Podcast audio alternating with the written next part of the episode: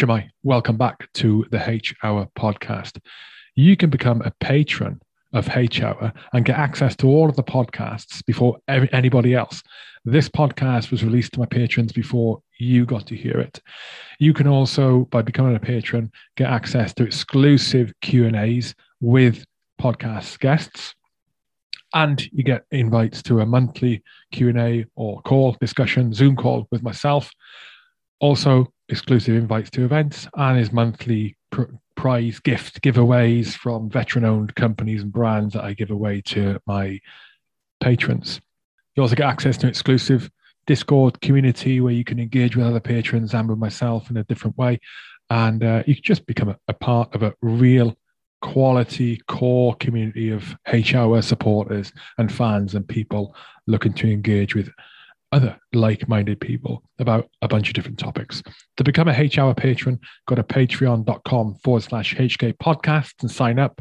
Also, you get your name in the credits on each YouTube video for each H Hour podcast at the end. Yeah, become a patron of H Hour. Patreon.com forward slash HK podcasts. On to my sponsors. Sponsoring the podcast today are Rugby for Heroes, Rugby for Heroes are a not for profit organization formed in 2009 in the wake of the death of Private Joe Whitaker, who was sadly killed on operations in 2008, serving with the Parachute Regiment in Afghanistan. Rugby for Heroes organise fundraising events to raise money for military charities, and they've been doing so since 2009 every single year. They started off doing one event a year, which was a uh, rugby festival at Old Leamingtonians RFC in uh, in beautiful Leamington Spa, and even with just those few events a year, so one a year, they have managed to raise over 114,000 pounds for charity.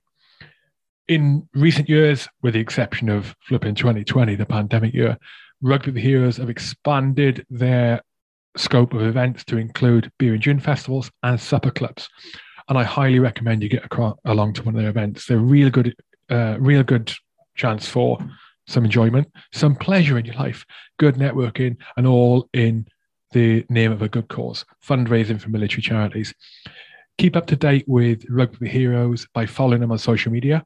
They're at Rugby for Heroes, Rugby number four Heroes on social media. Um, but also you can go to their website, rugbyforheroes.org. Thank you to Mike Valance at Rugby Heroes for supporting the military community, for supporting this podcast, and everything else that you do. Incredible work. Thank you. Also sponsoring the podcast today are the Development Society. Do you want to surround yourself with like minded people who enjoy fizz, who care about others, and want to improve themselves on a daily basis? Because if you do, just uh, sprinkle in a healthy amount of stoicism, and you've got the Development Society. The Development Society, or DevSoc for short, is a community of like minded people who want the best for each other. From insanely cool products to weekly Zoom yoga sessions, there's tons to get involved with with DevSoc.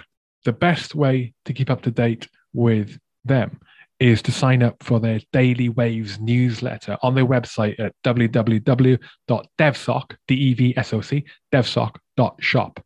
Scroll all the way down the the website, or you can look at what's on the website on the main page. There's loads of information on there. But for the Daily Waves newsletter, scroll all the way down to the bottom. There's a little box. You put in your email and you can sign up for that new Daily Waves newsletter. Daily useful information into your inbox. No spam. Uh, they also, in their shop, They've got a load of different products in their shop. Some of the stuff, right, you'll see is priced like a t shirt, for example, or some other item. It's priced at like 500 quid click on that, you'll see that if you do a workout as listed, you get to earn that item at like a standard price, not 500 quid. It's really cool. It's a really good incentive to get get some good fizz going. Uh, they got John Deere caps in there. Also, some of the stuff on there is only available at certain times. So you might log on and think, oh, I'm going to get one of my uh, DevSoc John Deere cap. It may not be available right now. You may have to wait, and you'll get the information through the Daily Waves newsletter to tell you when it is available. So once again, sign up for that Daily Waves newsletter, devsoc.shop. Finally, sponsoring the podcast today are the Aardvark Group. The Aardvark Group provide advanced systems for the protection and management of territories, borders, assets, and people for a global customer base. The Aardvark solution incorporates risk management, satellite and UAV imagery for situational awareness, safe systems for the identification and destruction of landmines and the remnants of war, and standoff explosive detection technologies. Aardvark operate in the humanitarian, critical defense, security, and commercial sectors in the Middle East, Africa, Asia, Europe, and the Americas, and they are widely regarded as the most effective landmine clearing system in the world. Since their acquisition in 2017, the new management sought to develop and expand the company's offerings with systems and solutions that complement the company's highly regarded status. They've made many enhancements, and one of those is the addition of an advanced drone surveillance technology, providing the company with market leading situational awareness for mine clearing, counter-terrorism, border security, and asset protection operations. Aardvark also have a shop on the website, so go to aardvark.group and click on the shop, where they stock kit and equipment, which is very, very useful for people who work in post conflict zones such as Afghanistan, Iraq, certain parts of Africa, certain parts of other parts of the Middle East and Asia. Post conflict zones are everywhere, right? So if you go onto the shop, take a look, there's going to be bits of kit on there that will be useful to you. When you buy it, when you go to checkout, at the checkout, enter the discount code HHOUR, HOUR, HHOUR, and you'll get money off that purchase. Aardvark.group for more information on Aardvark go to the shop, get a discount. Thank you to Aardvark sponsoring the podcast. Onto the podcast. My guest today is Pen Farthing. Pen Farthing served 22 years with the Royal Marines. Uh, he served in, in, Iraq and Afghanistan as part of his service with 40 Commando and 42 Commando. And uh, he, in 2007, started a charity, charity called Nowzad. Nowzad's aim is to, or perhaps was to, relieve the suffering of animals in Afghanistan, including companion animals, companion animals, working equine, stray and abandoned dogs and cats and all other animals out there. But it was also with the health and well-being of the Afghan people in mind as well, which we got into on the podcast. Pen is now out of Afghanistan with the fall of Kabul and, and the fall of Afghan to the Taliban. He, well, it's been quite well publicized, tried to extract from there to leave there with all his staff and with all the animals and was unable to do all of that completely. He managed to get the animals out, but unfortunately, he is still trying to get the staff out. This podcast is the ground truth of what happened from start to finish for Pen and all his staff when the Taliban rolled into Kabul. This is the H Hour podcast. My name is Hugh Keir, and my guest today is Pen Farthing. Enjoy.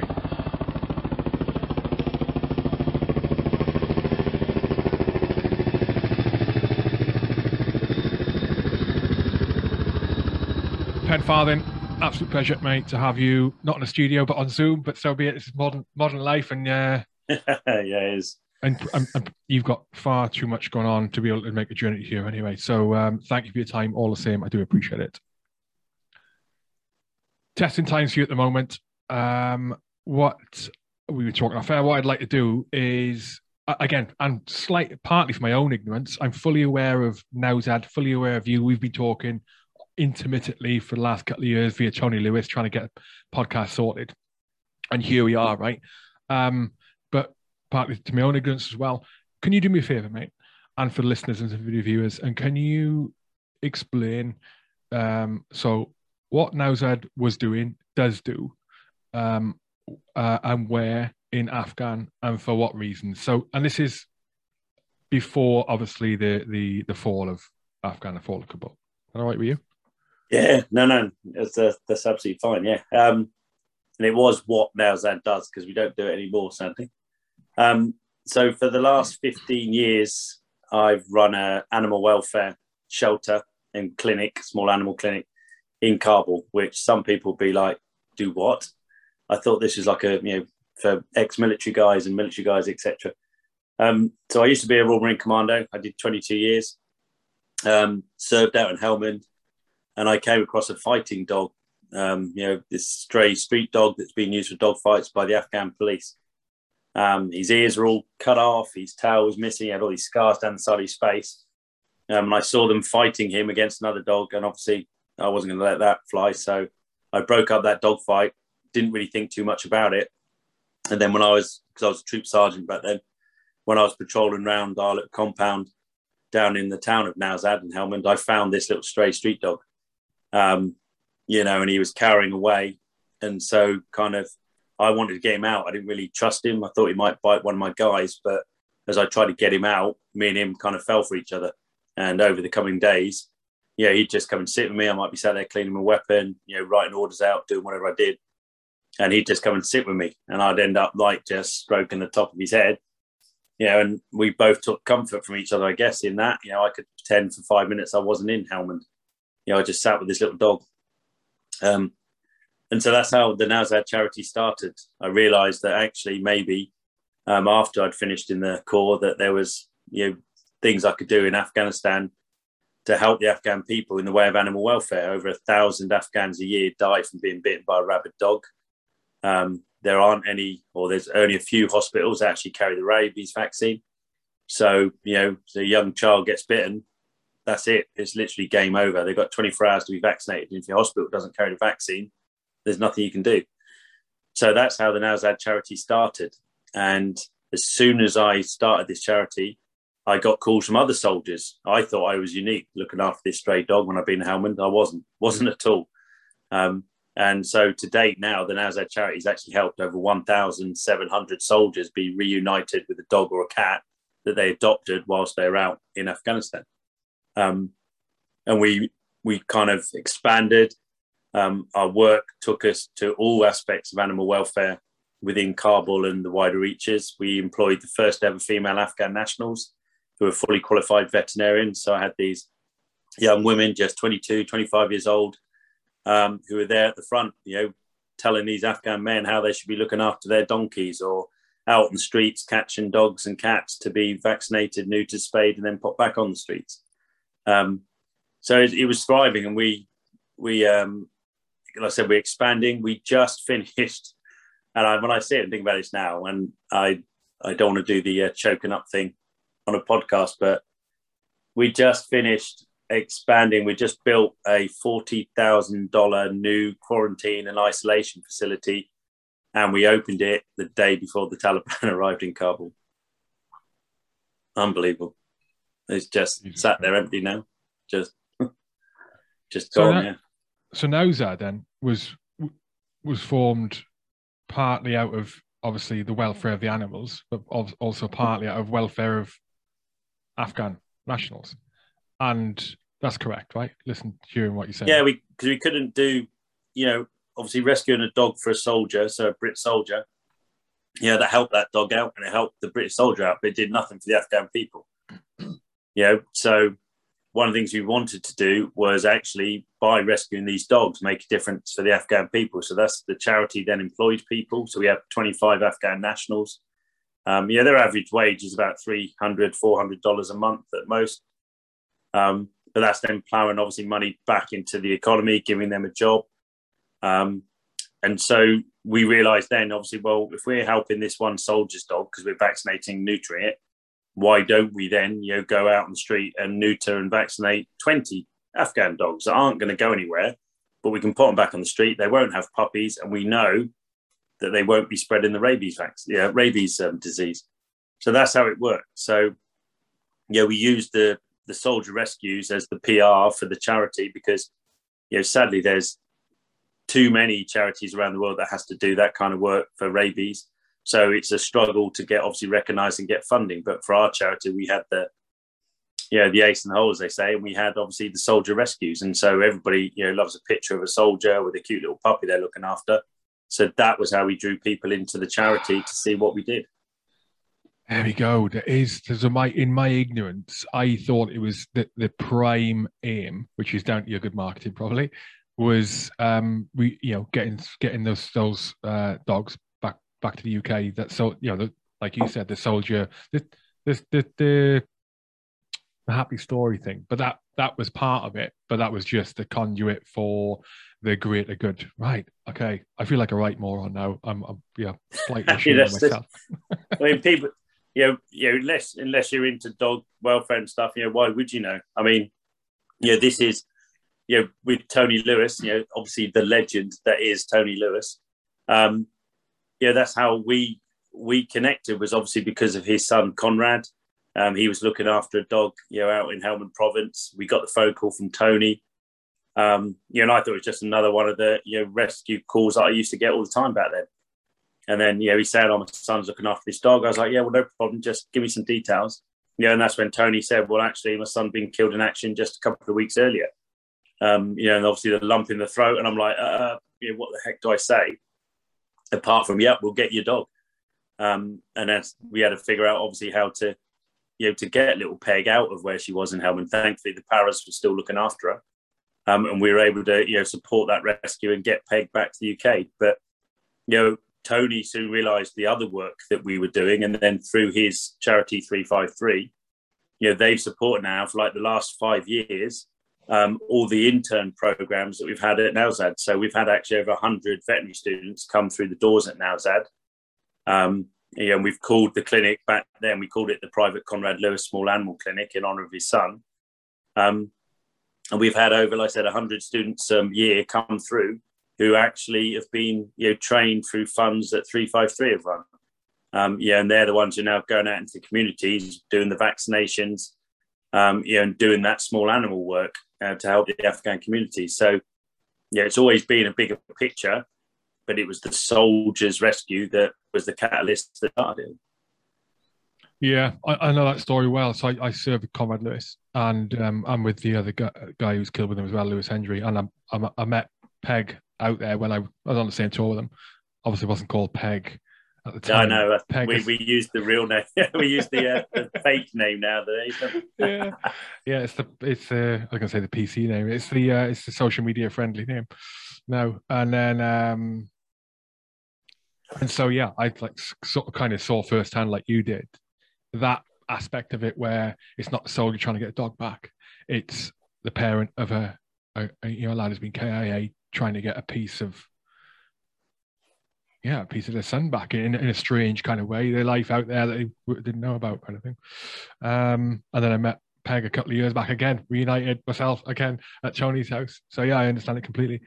Where so where in Kabul is is the HQ situated? Is it you know in in in the city, heart of the city? Is in the outskirts? Build that picture. Oh, so we've we've got a, a house and a clinic. So that's where I've lived for the last two years, which is more or less right in the middle of Kabul. Um, uh, you've got the Darulaman Road and you've got the King's Palace to the south. So we're we're just up from that really. Um, and then uh, we've actually got two other facilities. So we've got the actual dog shelter proper that had over 140 dogs in. Clearly, we couldn't have that in Kabul because of the noise. So that was on the very outskirts. Um, and we've also got the first ever well, we did have the first ever donkey sanctuary in Afghanistan. So obviously you've got over a million working donkeys. Um, yeah, and these things are just absolutely abused day in, day out. So part of our mission, and again, we just got that going properly this year, um, was going out on the streets and tackling that head on. So, you know, stopping these donkey owners um, with their donkeys with these horrendous loads and these absolutely just desperate injuries um, that they had from carrying all of this. Um, so we are out there stopping and promoting animal welfare, bringing their donkeys in if they need to be hospitalised, um, you know, and changing the owners' attitudes to to these animals, you know, that are basically their lifeline. Um, so yeah, we had three three sites going, um, and like you know myself and obviously my wife, my wife worked out in Afghanistan as well. She worked for another NGO and an, an NGO called Ascend Athletics. Um, so we we lived there more or less solidly for the last two years um, yeah, when I step out of this quarantine, um, yeah, back into England, that'll be the first time I've actually stood on English soil for two years now. Jesus. Can we take a step back a minute? Over the time that you were you from when you started the charity out there to I don't want to don't want to say the end of the charity. It's like some semblance of hope there, but to now, did you see um, an impact that you guys were having, guys and girls were having, on um, how Afghans that you uh, had influence on the way they they were um, treating their animals. Did you see an improvement in animal welfare in any way, shape, or form in general, even marginal? or? Yeah, hundred percent.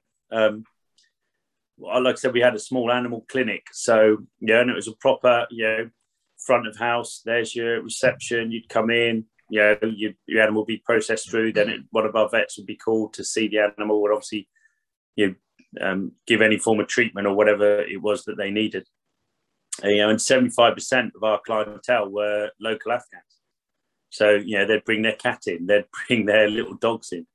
Um, yeah, we had um, working dogs come in. So, like from Kabul airport, the working dogs there, they'd be brought to us by their Afghan handlers.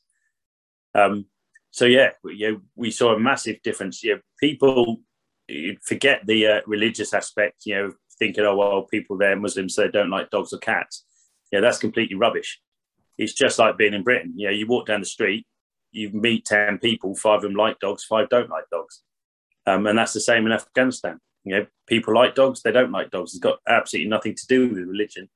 Um, so, yeah, once people realized there was this clinic operating, um, they actually knew what it was doing and didn't overcharge. All of our like vaccines were free. So when we gave out, you know, every dog was uh, vaccinated for rabies. That was free.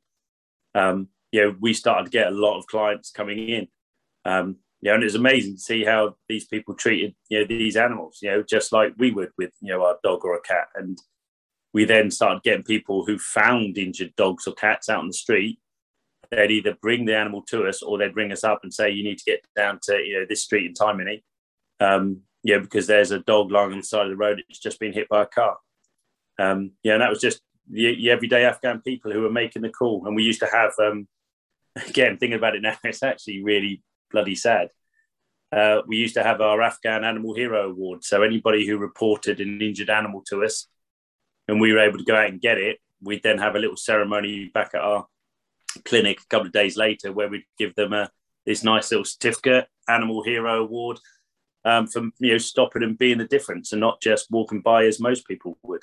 Um, and now I see it towards you, it's kind of all come back. That's all gone, and that, that doesn't exist anymore now. That's just beyond sad.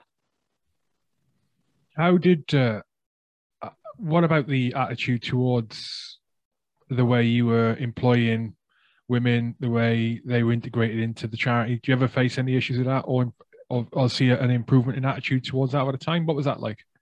Because I imagine when we, 10, 10, 15 years ago, it was a, a little bit of a different situation. Yeah, I mean, it was. And but Kabul, you know, the Kabul's a city of over 5 million people. Um, but it's become so progressive in the right direction. And when we first started, there was a little bit of, you know, the, girls would sit over one side, the men would be over the other side. But we also had a problem with the men not talking to the men because they were all from different, you know, tribal backgrounds, as you like, you know, Hazaras or Tajiks or Pashtuns. Um, so we had a, we had a little bit of that, and then I used to get so fed up with it, and I was just like, right, all of you now, you're employed by Nowzad. Said so. We're all just one family here now, working for one cause. So I said, I don't care if they're female, you're Pashtuns, you're Tajiks, whatever it is. I said, we all get on because we're here when you come in. I said, I don't want any of that stuff from outside brought in.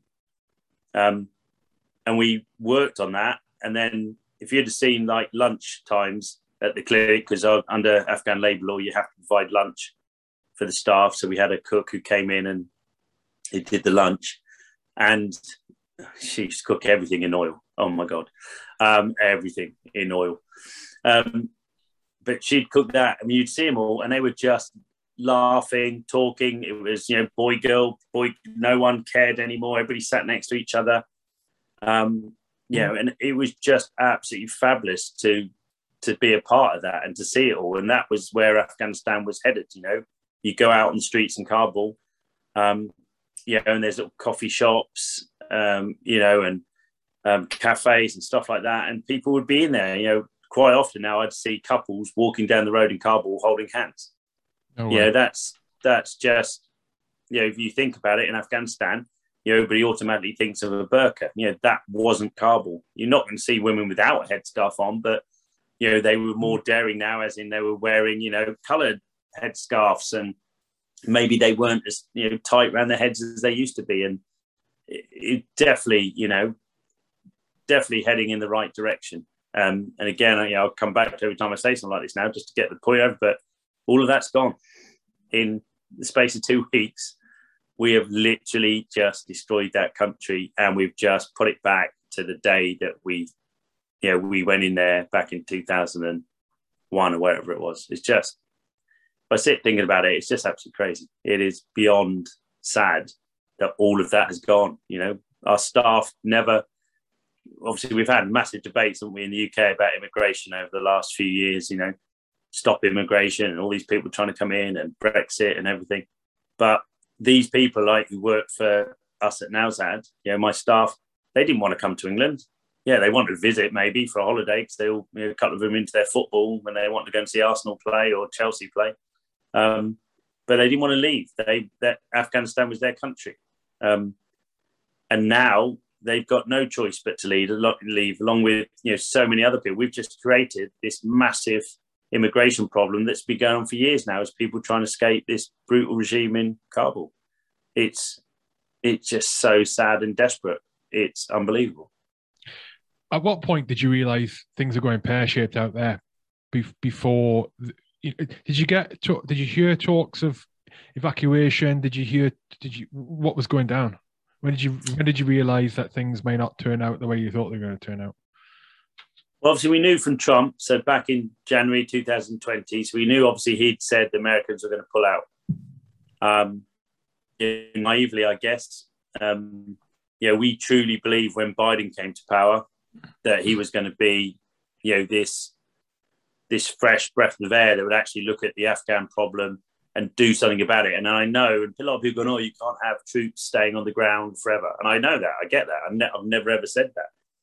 But I think he could have gone back.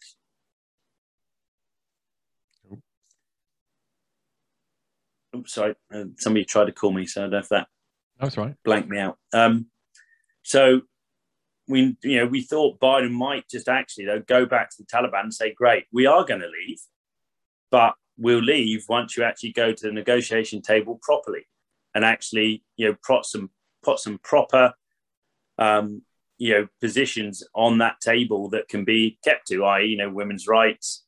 Um, you know, obviously, how they're going to deal with international trade, how they're going to deal with the aid money, obviously, letting NGOs carry on their business, yeah, you know, that kind of thing. We actually thought he would do that, but instead, he, he just ploughed on. And when he started, you know, saying, "Well, we are going to withdraw on this date," I think that was the, you know, the catalyst for the Afghan army realised that they had no support anymore because obviously you know, as you know, America stopped um, the air support and then had to hastily start it again when things really started going south.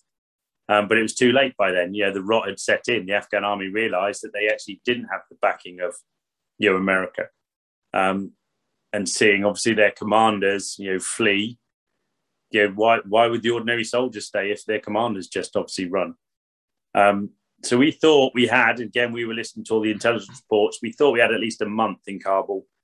Um, so we had actually made preps and plans to evacuate.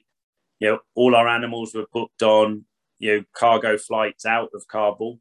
Uh, my wife was booked on a flight. You know, she had a ticket with Turkish Airlines. You know, they they flew daily into Kabul, so she was on a flight ready to go. But we thought we had. At what point was this, know, Pen? Sorry, this was just like um, probably about three weeks ago now. Okay. Yeah, when we thought, okay, you know, Kabul's probably going to fall in about a month's time. So what we'll do is we'll get out, and get as many of the animals out as possible, and then we can obviously see, you know, what happens. And we, again, we're all still hoping that you know, Biden would realize he'd made this massive mistake and he would actually try and correct it. Um, so my wife was booked on a flight. Um, you know, we've got all the animals booked, all their paperwork's ready to go on cargo flights with Turkish to get them out. Um, and then suddenly, you know, we we see in the reports, well, hang on a minute, you know, Kandahar's just fallen, Herat's just fallen, Mazar's just fallen, oh, Kunduz has just fallen. And we're all like, hang on a minute, this isn't going right. And then we hear that the Taliban were in Logar province, which is right next door to Kabul. Yeah, that's literally half an hour's drive from Kabul. Um, and on that day, that's when we heard that Turkish Airlines suddenly just said, we're not flying anymore and my wife's flight was the next day. Um, so we knew then that obviously the evacuation hadn't started from the airport, you know, and that we were sat there as the Taliban walked up the street the very next day. How did you, when you were planning for that, you know, that that uh, staged with withdrawal from there for for for the animals and for you guys, how did you break that that news, that decision to the staff? What was that? The like? staff you know, again, they were okay. They said you should go. You're a you're a Westerner. If you're here when the Taliban come, then you know you're going to be in trouble. And obviously, they knew my background. Um, you know, and a lot of them didn't want me to be there for the simple fact that you know, obviously being a former Royal Marine, and I'd obviously said a lot in the press about you know my time, and you know it's well known that obviously down in Helmand we were fighting the Taliban, so you know they said you should go and get as many of the dogs and cats out as possible because what we wanted to have was basically a sanitized clinic so that there would be no you know british or american connection um, you know and especially no dogs there. And then we could see what the lay of the land is. You know maybe the taliban have changed. And you know we'd actually come back then because they were like yeah this is a cool you can run a clinic but we so didn't want to be there to find out so potentially the, the clinic could have still operated potentially as an Afghan clinic until such time it was safe for you guys to come back in, if that was a possibility. Exactly, yeah. So just a sanitized clinic with no connection and, to the west. The staff, you know, and the staff were looking to keep it going. Yeah, and the staff, you know, thought this would be, you know, we could we could maybe, you know, keep this going. We'll be able to do this, but, um, you know, the reports started coming in of how they were treating people down in the south. Um, you know, some of our staff, obviously, you know, they come from all over Afghanistan. They're not just, you know, um, from Kabul. So, you know, some of them were coming in that house, some of them were going around, sorry, some of the Taliban were going around houses and were asking for lists of all the single women who weren't married. Um, yeah, this is up in a place called uh, Badakhshan. Um, For what reason? Yeah, so that's so they could be married off because obviously you've got all these Taliban fighters who are coming from all over, um, yeah, who aren't married, um, you know, and so for them marrying off to the, the single women. So these reports started coming back, and that's when we realised actually, you know, this this is definitely not heading in the right direction. Um, you know, what can we do for our staff as well now? Because we're in that position. My wife couldn't get out. Um, we knew we, like I said, we were stuck. And that very next day, the Taliban walked up the road. Um, yeah, and we all sat in the house. We sat in the house with our staff, um, and you know, everybody was just terrified and we were just sat in the main office area. Obviously, everybody's on like their social media. Um, yeah, and we didn't really need to be because we could look out the window and see them all walking past. So, where are you getting the reports from? The FCO? Um, no, the Foreign Office um, don't give out um, intelligence reports. It comes from another charity. There's a there's an organisation called INSO. Um, they're a registered charity in the UK, but they give all the um, intelligence reports to all NGOs who operate in Afghanistan. Um, yeah, and they're incredibly good. Those, those that team is absolutely amazing. Um, you know, so you get text messages telling you to look at your email because then there'll be a more detailed report. Um, you know, and so I was signed up to the reports from all over the country. So literally, my phone was going off every two minutes with updates from everywhere, and it was, you know, literally, you know, minute by minute, the Taliban are here, Taliban are here, Taliban are here and they're facing no resistance. They've just taken this district compound, this district compound, or these 500 Afghan soldiers have just surrendered. Um, and it was on mass surrenders like that. You know, just 500 guys handing their weapons in to 50 Taliban. It was absolutely crazy. Um, there was just no fight in them, and that's how they swept the country up in literally, I think, about four days. It was just crazy.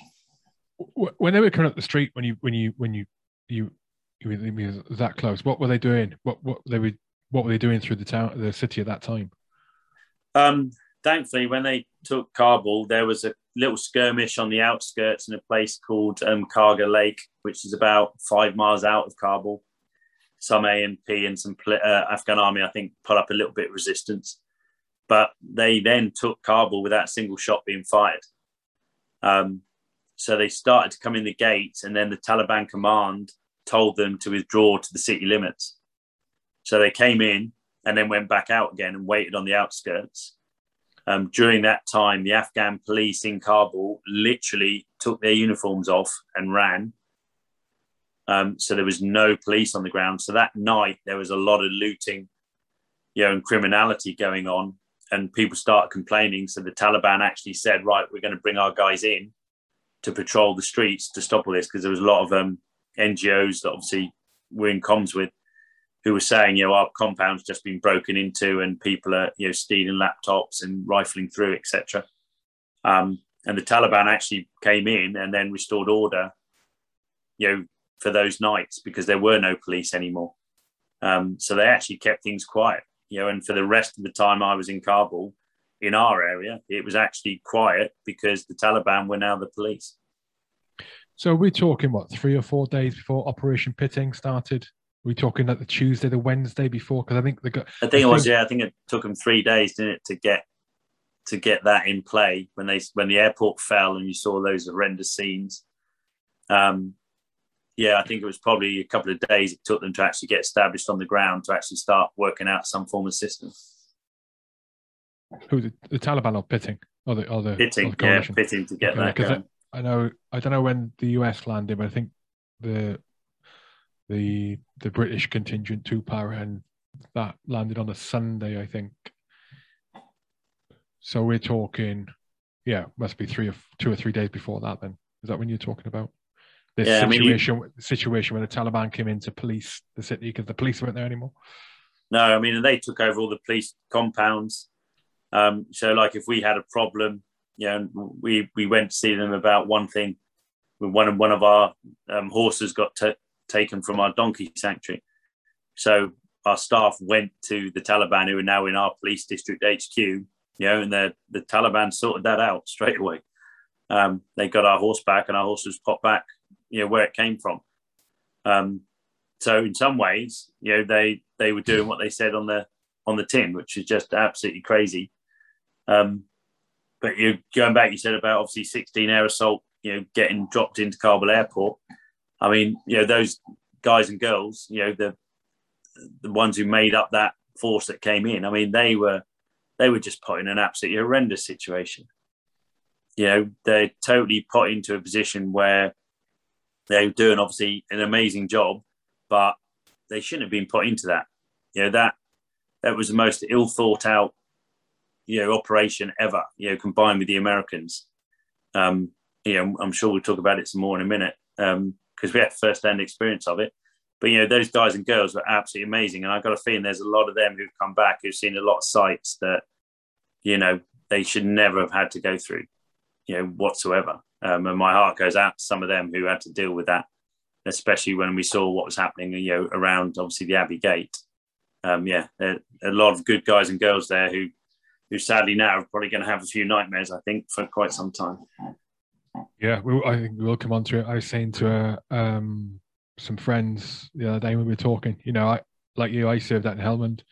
And uh, when I saw some friends who'd done what we, you know, I used to serve without in Helmand before, go out and they're on op pitting. And I was thinking, man, I would not want to be on this one operation. I think, well, you would want to be on it if I was still in because why wouldn't you? You know, go and, and try and help. But at the same time, like you said, just the most horrendous situation to be put in the middle of. Um, when your wife's flight got cancelled, what what was the thoughts then? What was the next step? Well, once the flights were cancelled, there was no commercial flights in or out of Afghanistan. So that's when it hit home that we were like, okay, okay, um, yeah, we need a new plan. Um, you know, and obviously we didn't know with that withdrawal, you know, hadn't yet been set up. So, um, you know, the evac at the airport. So we would decide, right, we're going to have to sit tight. Um, and he, immediately that day, the Taliban come in. Um, yeah, obviously my wife was in like a just jeans, you know, and a t-shirt and that, and the staff like, right, you need to get changed. Yeah, and all our staff had gone from, like I said, their colourful kind of Western clothes that they turned up in each day to work. You know, they were now straight away went out and brought themselves these all dark, you know, outfits um, and really thick, heavy headscarves. Um, so we thought, you know, there's two choices here. Either we're going to be on this evacuation if it gets going, or we're going to have to just wait and sit it out. Um, obviously, wait and sit it out wasn't really an option we wanted because we didn't know how the Taliban would react to foreigners. So yeah, it, it was um, worrying times. You know, we we did sit there and just think, oh crap, what are we going to do? You know, how, how are we going to get out of this? Um, and what is going to happen? Um, yeah. Were you in touch with any other NGOs who are in a similar predicament? Yeah, we've, we've got a WhatsApp group of NGOs, you know, all the uh, head, you know, country heads, um, and all of them, you know, we're exactly the same, you know, like okay, yeah, they'd evacuated some staff, but they had other staff still left because, like I said, we all thought we had at least a month. Um, and so, yeah, they're all like, right, have you heard the news? I've got, you know, Taliban have, just come to visit my NGO. Um, you know, they seemed okay. They didn't take anything. They've told us to be aware of criminality and report anything, you know. So everybody was in comms and other people, you know, is the airport open yet? You know, how do we evacuate? What happens?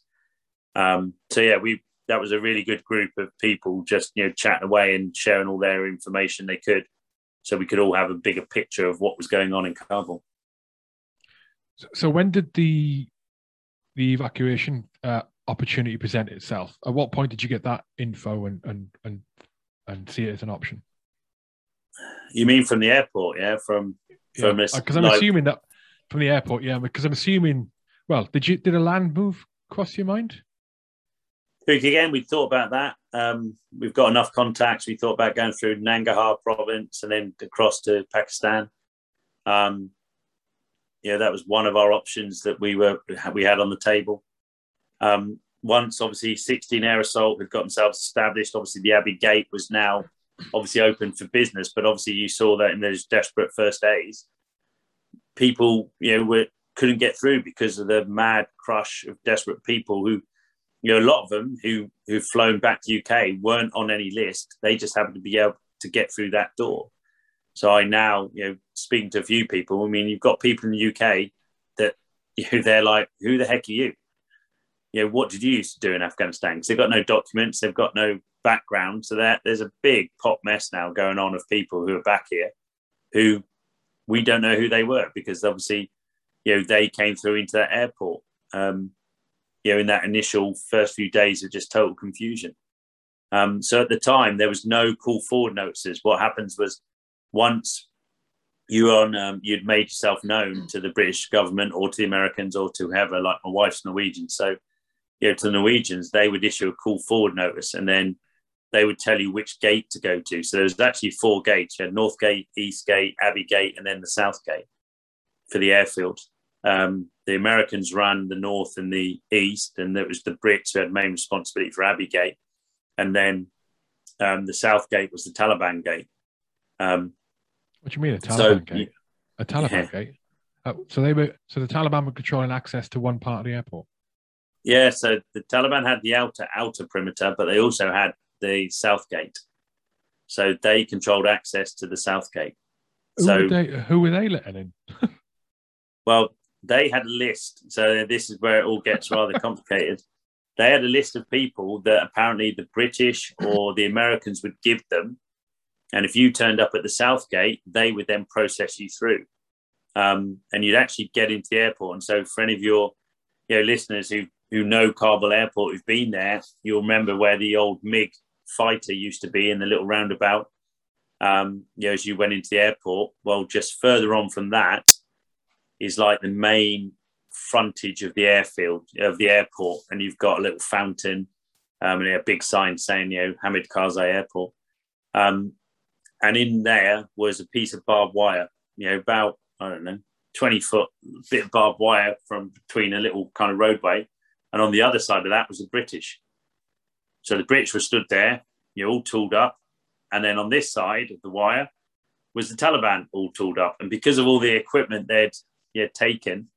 Um, when I first got there and I looked at that crossing point, I thought it was British stood on this side as well. And then when the guy turned around and I saw his face, I was like, bloody hell, because they had all the gear. They got armored piercing rounds now. We've literally tooled the Taliban up into a proper fighting force with all the equipment. It's just absolutely scary. So this guy was dressed exactly the same as all our guys but the British can't cross that barbed wire. So everything from that piece of barbed wire all the way to the front of the airport, you've got to go through the Taliban. So unless your name's on a list, you're not getting in. So outside with me, when you know, jumping ahead to the, when I was trying to get through the airport, you know, there was British people outside. I had one guy come up to me, he's all right, mate.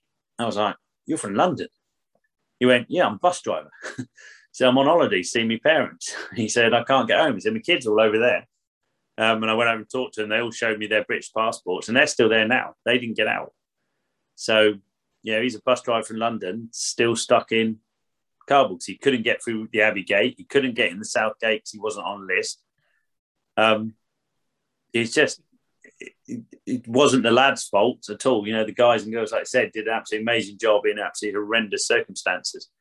You know, and ultimately, when we had all the crushes, and you know, and people were in that confusion, you know, you had all these 16 air assault guys and girls, you know, picking people out they could to try and, you know, save them from being crushed. Um, they should never have been put in that position. It was just so poorly thought out and rushed. Um, you know, the powers that be need to really take a good look at themselves because they totally screwed that up. How did you get to the airport from when you decided to leave the the uh, the compound? Because so, from, I'm just trying to recall, that was not a simple move, right? It was pretty. No, no, no. So I mean, my wife first, we had to get her out because I wanted to get her out the picture, and then I could obviously concentrate 100 percent on what I was doing.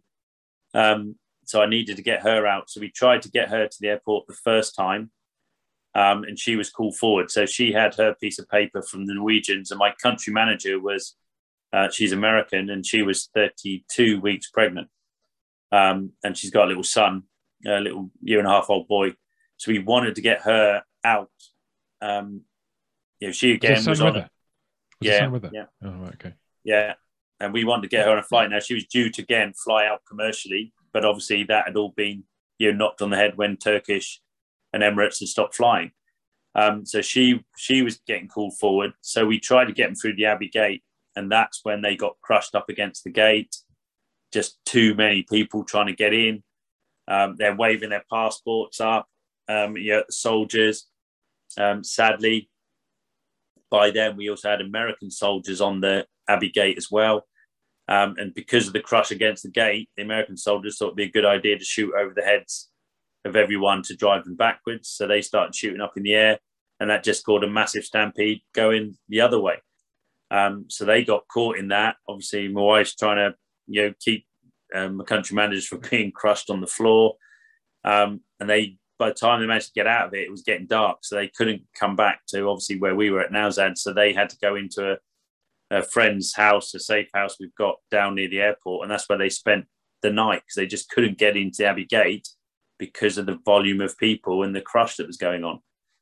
Um, so eventually they came back to Nowzad about, I think it was two days later. I think my wife finally got back up to where I was. Um, and obviously my country manager as well, you know, and then we had to rethink the plan. But thankfully, the Americans were um, thinking ahead, which is good. Um, so we actually got told that there's going to be a NOP to get the country manager and my wife out. Um, and they actually sent a, a, car up, and there was an SF team in the car who drove them up to a deserted spot of land away from where we were, and they brought a Black Hawk in, which picked them up and flew those two to the airport. Um, so that's how they got out. Obviously, I couldn't tell people at the time. I've been telling the press that we got them back in a couple of days later through the gate. We didn't. But obviously, I couldn't tell people how it was operating at the time because obviously these SF teams are out there, obviously getting vulnerable people off the ground and into the airport. How did they know where they were? Um, we'd um, obviously we are in comms with them, so we obviously dropped some pins on WhatsApp, and they were like, "Right, we know where you are." Um, okay, we'll come out, we'll be out there at eight o'clock, make sure they're ready to go. You know, and these very uh, bearded people turned up at, yeah, like eight o'clock on the dot, put them in a the car, drove them off. And then, you know, next thing we heard was a helicopter go over the top. And then, you know, they were on their way to the airport, which gave me breathing space then, because then I could obviously, the only person I had to worry about was obviously the staff, my dogs and cats, and obviously me. Um, I didn't mm. need to worry about my wife anymore. Mm. So where are the, where are the staff at this point? I, I take it they were just flipping between home and the and the clinic. Was the clinic still operating in some way, shape, or form? No. Well, the clinic was still operating. We still had our dogs and cats. We we uh, kept our female staff at home. We said, look, you've got the option, stay at home. Your families will come in. One of them wanted to come in because she said she couldn't just sit at home because you know brain was just main meltdown, trying you know, thinking of all this possibilities of what was about to happen. So she'd come into work. Um, but I lived, obviously, our house, we lived with some of our Afghan staff anyway. Um, so, you know, one of our, our senior vet, you know, he lived across the hallway from me. Um, you know, at night we'd sit and watch movies and stuff together, you know, and eat pizza and all that kind of stuff. So, um, yeah, they were there and, and obviously just trying to go about looking after the animals, but also preparing the animals ready for a move because, you know, by then we'd started Operation Ark, which was, you know, the mission to get the people and animals out on a privately funded flight. You know, you, obviously the flight's got a cargo hold. Um, you can't put people in the cargo hold. So obviously we put the animals in the cargo hold and then we'd put the people up in the passenger cabin. Um, and we had, with our immediate staff and their families, we had 68 um, staff or families and staff, you know, and our flight had seats for 230. So, you know, we were, we said the British government from a very early stage that once this flight lands, you can fill it up. Yeah, we've got no dramas with that. Um, and that's when I started getting obviously so annoyed that with the British government and that because I couldn't say it any clearer than that. You know, this is a privately funded flight um, I just need you to basically open a gate to let me in, you know, and that's it. And then we'll help you get extra people out of the country.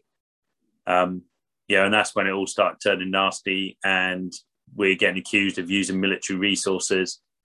Um, you know, I'm sat here now talking to you, and there were no military resources whatsoever used to get me into that airfield. Not one. Not one single resource. Um, and that really does, you know, wind me up when I still see in the press now people saying we use military resources or military aircraft or we use military people to load the plane. Um, I left after the British military. So it was actually US Marines who had just sat around on the flight line waiting for their flight out who helped us load the aircraft into the cargo hold. Um, it wasn't British, didn't load the aircraft at all. Why did the government not want to use the spare seats on the plane? Because I obviously for them, you know, it, we were distraction from the fact that you know you still have interpreters and people who work for the government. You know, you still have them sat on the ground in Kabul now because, like I said, it was such a poorly planned op. Um, you know, and I again, I'm I want to go to town on some of these ministers over this. You know, we stopped combat operations, the British, in Afghanistan in 2014. So we've had since 2014 to get these interpreters out and people who work for the government. Why did they try and rush it in just 10 days? You know, they knew Donald Trump was withdrawing from Afghanistan back in January 2020. Yet they only just put some emphasis on getting interpreters out in the last two weeks. Um, you know, they would they were never going to get everybody through those gates at the airport. There's just no way on this planet. Um, and when I finally got in, so remember, I, I got into the airfield after it was closed. So I didn't get in while the airfield was still taking people through the door. I got in afterwards. How and um, um, via obviously the South Gate, um, I had four different Taliban checkpoints to go through. Um, so it's a case of convincing them, pleading with them, um, finally, you know, getting an escort from the Taliban, which is a whole new story, um, to get to the actual front gate of the airport um, where obviously my name was on a list that said you know, that you know this guy should be turning up. He's a British national. Um, and finally, I convinced them that my name was on a list they needed to go and find, which they found. Um, and they were like, "We don't care. You got a British passport. You can just go. We we don't care about you. We want you out of our country. You're a foreigner. Just get out."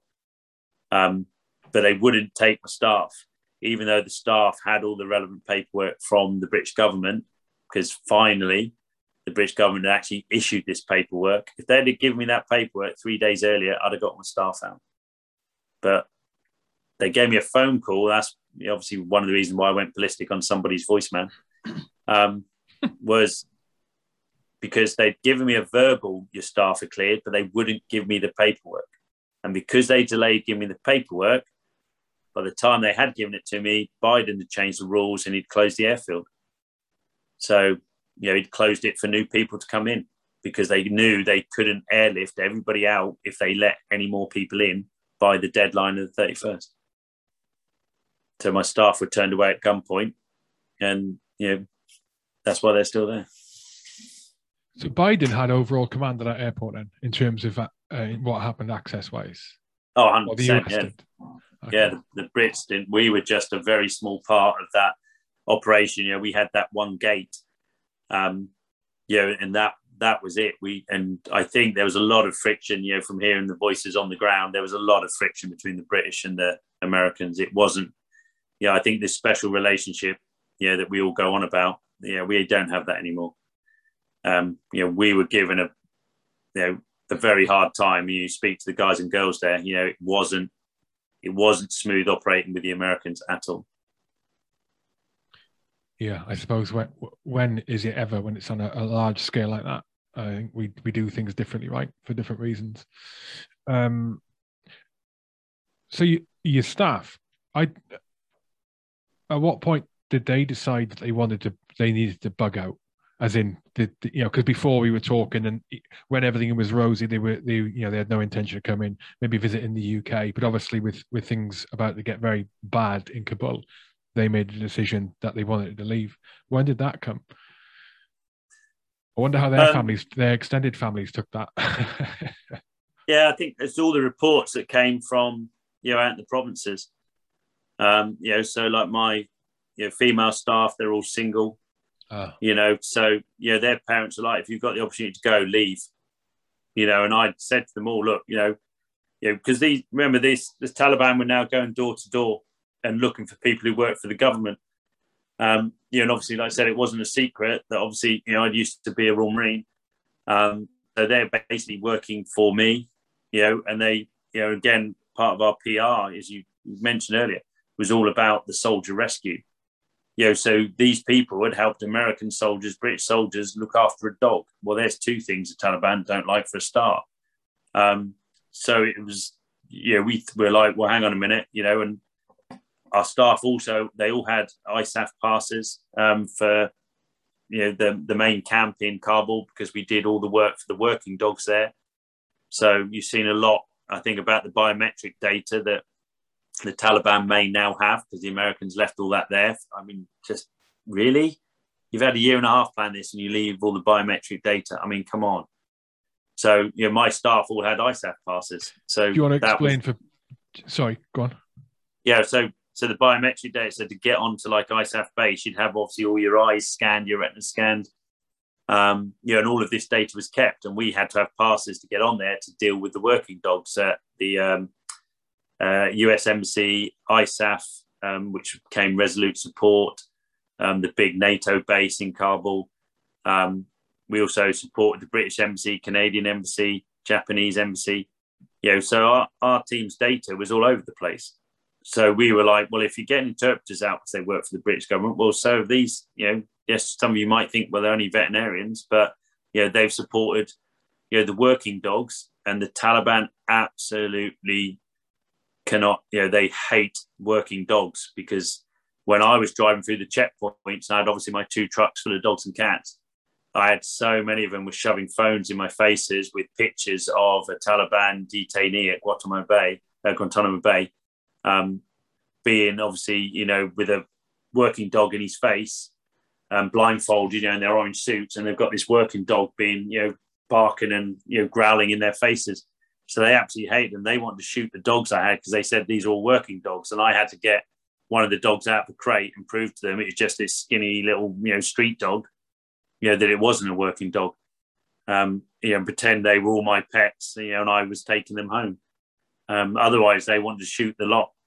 So, you know, our staff are in danger because of that, because they'd helped, obviously, the government with these working dogs. They'd helped soldiers with their dog rescues. So that's why we then decided we needed to get them all out. What was that like approaching that first Taliban checkpoint and and, and having to try and get through as a as a white Westerner, ex Marine? How did that feel? Um, well, we had two, going. Well, we had two trucks um, with dogs and cats, and we had two buses with all our staff in. So the buses were following behind the truck. So I was in the lead truck, sat in the middle. So there's me sat here. Um, driving it is my office manager, a guy called uh, Farid, and sat next to me is Mustafa, uh, my senior vet. Um, both great guys, both speak um, perfect English. And we're, we're driving down the road. We'd literally gone, I think, like 400 yards from our house, and these four uh, Taliban ran out from the checkpoint they're at. Um, as soon as they ran out, Um, they, I watched them do it, and I'll, this will remain with, with me forever. Um, they cocked their rifles, um, and then they pointed them straight at us in the cab, um, fingers on the trigger, and then one of them had an ND. Oh my god! Um, and we all sat there like that, and it Hands just up. went over the top of the cab, and all four, all three of us sat in the cab were just like, and I've never heard an Afghan swear in English before, but I did that night, Jesus Christ! and they kept us like that. Um, another truck turned up, another truck turned up, and we, you know, just to keep focused. So we were, I said, the guys count. Let's find out how many we've got here. And by the time they'd finished, we had 40 Taliban surrounding all four vehicles. Um, and they kept us like that at gunpoint for an hour while they um, decided what to do with us. Um, wouldn't let us leave.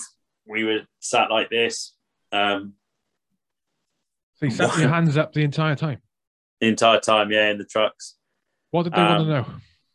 they like, where are you going? Why, why are you going to the airport? And I was like, right, we've all got permission. You know, I said, it's well broadcast that the Taliban have offered safe passage to all those who need to get to the airport.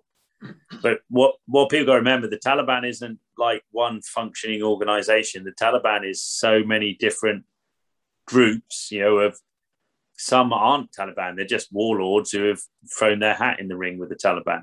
So this group we had were probably five miles from the airport. So they're just a group of Taliban. They don't know what the main Taliban are doing. They've just been told to hold this checkpoint, you know, out in the outskirts. So we had to convince them that we had the right paperwork. Because remember, they can't read, so there's no point me showing them the paperwork because it's just a bit of paper to them.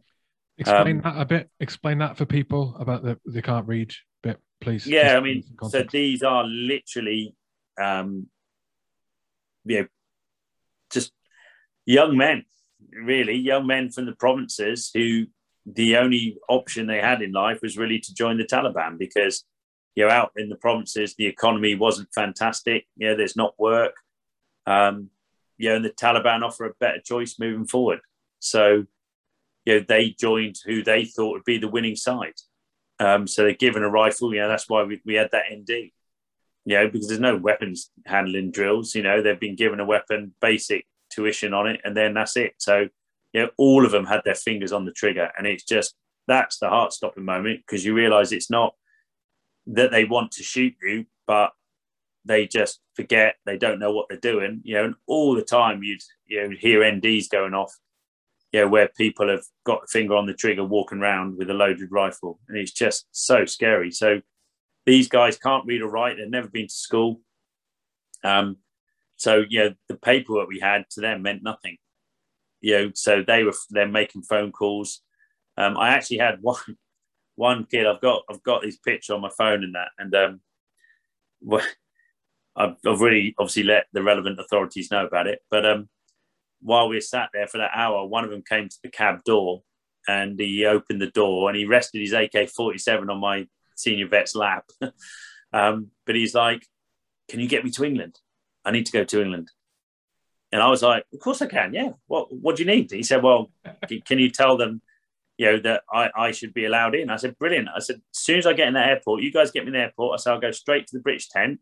I said, Tell you what, have you got any ID on you? And he said, Yes. So I took photographs of his ID and I said, as soon as I get to the airport, I'll let them know that obviously you need to get some clearance so you can come into the airfield too. Um, I said, you just got to get me to that airport. He's like, yeah, yeah, no problem, no problem. That's what we work on. He said, oh, brilliant, thank you. Um, it was just crazy. They've got the Taliban with a gun asking me if I can get him into England. So clearly, I've I have given his details to the correct authorities, just not the ones he wanted me to give them to. Jesus. Yeah, I mean the illiteracy, the the the percentage of people in Afghanistan who are illiterate. Yeah, you're right. You're absolutely right. It's it's huge, isn't it? And it's what it's one out of well a lack of education. They don't have like a formal education system in most of Afghanistan, and then two, it's there's not really a need for them to read or write. When you you know you think about Helmand, I think back. But I remember also that that sort of culture when I was sort of in uh, young in my experience of Afghan and, and, and working along, like I say, working with those people or dealing with those people, is that you could show them a piece of paper. You could be talking, yeah, blah blah blah blah blah, and hold up a document as a reference point, and they would pretend like they understood.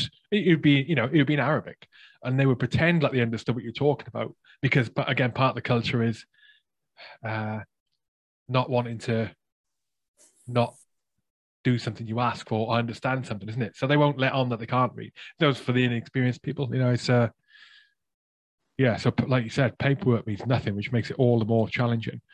Um when they made the decision to let you through that first checkpoint, did that was that just something they did in the fly from on the ground, or did they get do you know if they got information from some you know they, yeah they, they were on the phone for ages and different commanders turned up asked us different questions they were on the phone uh, they then had a shura, you know, meeting um, where they all sat down in the street and discussed it. And then they came back to us and said, right, we will give you an escort to the airfield. So we actually had a Taliban escort moving forward to the airfield. Um, and that was the first time with all the staff, you know, all my dogs and cats. Um, and we got to the airfield. They would only take us within 200 meters of that bottom gate because they didn't have authority, they said, to go any further with the Taliban who were at the gate. So they dropped us off, and then we had to wait while we went forward to try and negotiate. Then bringing our, you know, vehicles through with the staff on to get through those next gates, um, and that's you know that became just a waiting game. Then we actually sat through. We got there, I think, like two in the morning. Um, we didn't get to go forward until nearly, I think it was about five o'clock in the evening. So we spent the whole day just waiting out in the sun, obviously trying to keep the dogs and cats cool. Um, you know, feeding obviously the staff, and you know, um, thankfully there was a local mosque along there, so we could use the toilets of the mosque. You know, because obviously we've got women and children. Um, yeah, and it took us a long time to then get permission that we could move forward to go into the actual airfield. Um, and when we did get permission to go forward from the Taliban, we got obviously 300 meters inside, got to the next Taliban checkpoint, and that's when they said, "No, you're not bringing your Afghan staff in. Um, you know that they're not allowed to leave." And I said, "Why? They've got all the paperwork." And this is again, I'm in the middle of the street having a shura. I'm sat down with this Taliban commander, and he said, "Well, Joe Biden said now that you can only come in if you've got a valid passport. We're not he's not allowing anybody to come in without a passport. And this and is the Taliban saying this. This is the Taliban, yeah. So they've been told by the Americans who to let in. So they're basically doing crowd control. Um, and I sat there on my you know hands and knees and I begged this Taliban commander. I was like, look, they've got permission. The British checkpoint is just up there. Let them in. Um, and at gunpoint, they said no. They stuck an AK in my face and said no. And um, they said you can go through or you can go out. It's your choice. So I said, well, I'll go out with my staff. I'm not, I'm not going through on my own. Um, I'm so glad I made that decision to go back out with them because the second that I said that was when the two suicide bombs went off at the Abbey Gate, which was literally about half a kilometre away from where we were stood. Um, obviously, the Taliban went into panic. Obviously, we had to get out of the airport. Um, and because of where the Abbey Gate is, so the Abbey Gate is like a closed dead end road here and the airport roundabout where we were coming out is here. So all those people who were affected by that bomb blast, yeah, who weren't injured, are now running back to this roundabout. So if I'd have sent my staff out on their own, they'd have been caught up in that just them. So thankfully, we all went out together, um, so we could keep you know tabs on the vehicles, make sure everybody got through that. We got tear gassed. Um, the Taliban was shooting up in the air with their AKs, trying to disperse people, hitting people with sticks. I mean, it's just horrendous. Because of the panic, time. everyone fleeing the yeah. Abbey Gate everywhere. yeah, because they, uh, they had no idea if there was any more suicide bombers in there. Um, you know, it, it, was just absolutely horrendous. And obviously, trying to drive a truck while you're getting tear gassed, um, you know, it's just absolutely epic. Um, but we managed to get just away from the gate, pull over, you know, obviously wash our eyes out, um, so we could actually see again. You know, and you've got women and kids in the back who are all thrown up, and you know, I hadn't even thought about the animals up on the truck because they all got tear gassed as well. That's why, sadly, we lost six of our cats now, um, because obviously, you know, as you well know, you know, the tear gas sticks on your clothes. So once the cats, you know, had got through that cloud, they're obviously stinging. They're trying to lick themselves, so they're actually obviously taking the tear gas inside, and that's how sadly they died from um, ulcers caused by that gas. Um, but we got all the staff back eventually to the clinic. It took us about three hours to get back. It's normally like a 15 minute drive. It took us three hours to get back. Um, so you could you could have been you could have been out at this point, right? You could yeah, have been through, gone. get the plane, and you bugged yeah, out. They said to me, "You can go now if you want," but obviously I wasn't. I wasn't just going to bash the staff at the gate, and I'm you know so glad I didn't. Um, yeah, we got back to the house. You know, there was tears. Everybody's you know upset, distressed. Um, obviously sorting the you know the kids and stuff out, making sure everybody's obviously you know washed their faces and that, and obviously drunk lots of water. Um, and then yeah, we we made a new plan for obviously the next day. You know, the staff were like, "Well, that's it. You've got to go." Um, and I'm straight on, obviously, a call to our crisis team that we'd set up here in the UK. Loads of absolutely amazing people who were supporting us um, you know, with their time, you know, making plans and ringing people and sorting like the, you know, the chartered flight out. Um, yeah, we're saying, right, how do we do this? And we, can we do a road move for the staff? You know, what do we do? Do I just go now or do I stay? And we go via Nangarhar and we try and go that way. Um, and that's when the decisions were made that it's best for me to go, get the dogs and cats out, and then we've only got to deal with the staff without any animals. Um, so that's why that decision was made and why I went back the next day then to try and get back in the airport again for the second day in a row.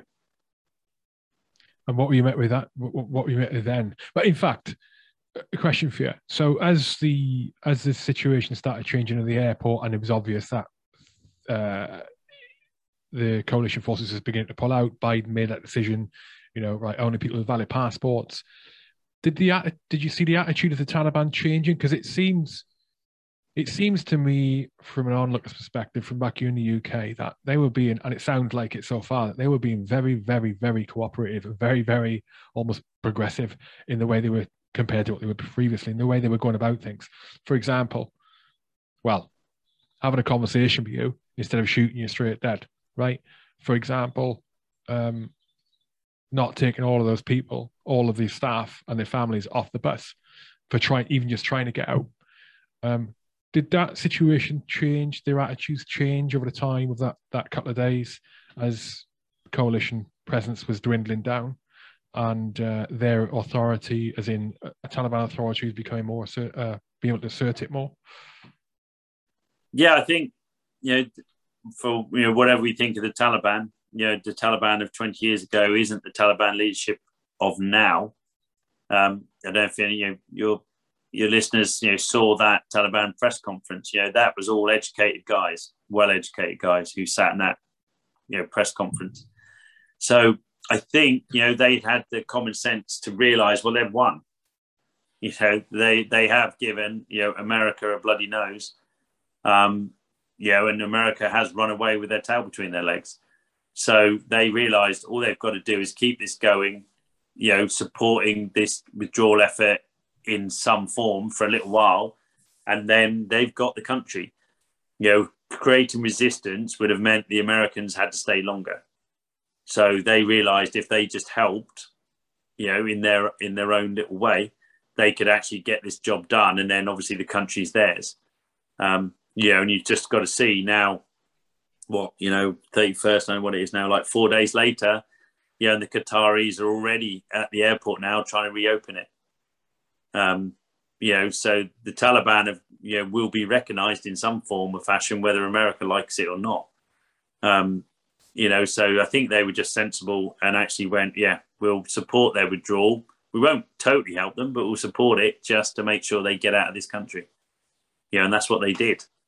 Um, and when I went back for that, you know, the second day, again, you know, I had to convince the outer ring of Taliban that, you know, I, I was meant to be able to get to the airport because obviously they don't have you know these direct lines of communication yet. But once I got to the airport, yeah, the inner circle of Taliban were like, "Yep, yeah, yeah, okay, he's British. Yeah, where you go?"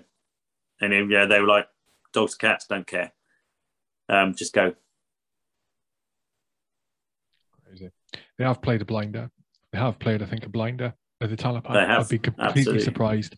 I remember um, a few days ago, it was the first airstrike by the US, a drone strike. Uh, the Taliban released a statement of some way, shape, or form. I mean, there we go. Taliban released a statement, right? And then Yep. and it, Think and, about and it. Yeah. And I know, yeah, and it and it said that they they welcomed the strike by the US on ISIS on the ISIS K target. Like, say that again. The Taliban welcomed the strike on a target Afghanistan ISIS K. He just did. They're like you said in that press conference, very educated people. That they their PR machine is unbelievable at the moment. You know, yeah, totally. Yeah, they've had all this PR, take plan, that. haven't they? Yeah, unbelievable. the guy, you know, one of them I spoke with an absolute perfect Australian accent. So he's been obviously through university, you know, etc. He's probably got a master's degree in, you know, PR and, you know, social media, all of that kind of stuff. It's just absolutely, you know, crazy to think about. But hopefully, you know, you never know. Maybe they have changed. Maybe I'll eat my words in a year's time. Yeah, I'll be going back because actually they're not the old Taliban. Who knows? But um, I didn't want to be around to find out. I'll be quite No. happy to find out whilst I'm safely out of Afghanistan. and it doesn't look like the way at the minute. What's the situation with your staff at the moment in uh, in Kabul? Are they all safe, or are they what's going down? Yeah, so they're safe um, for now.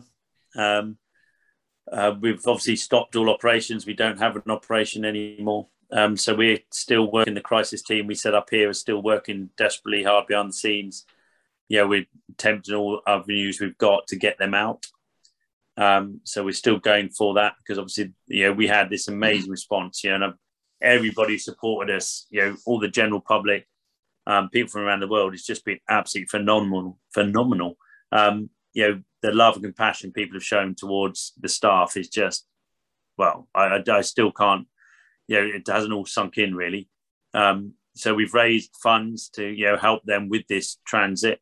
Um, and then when they actually do get out of Afghanistan, you know, resettling in the UK, um, I never knew it um, until we started all this, but apparently there's a shortage of veteran, you know, qualified veterinarians in the UK.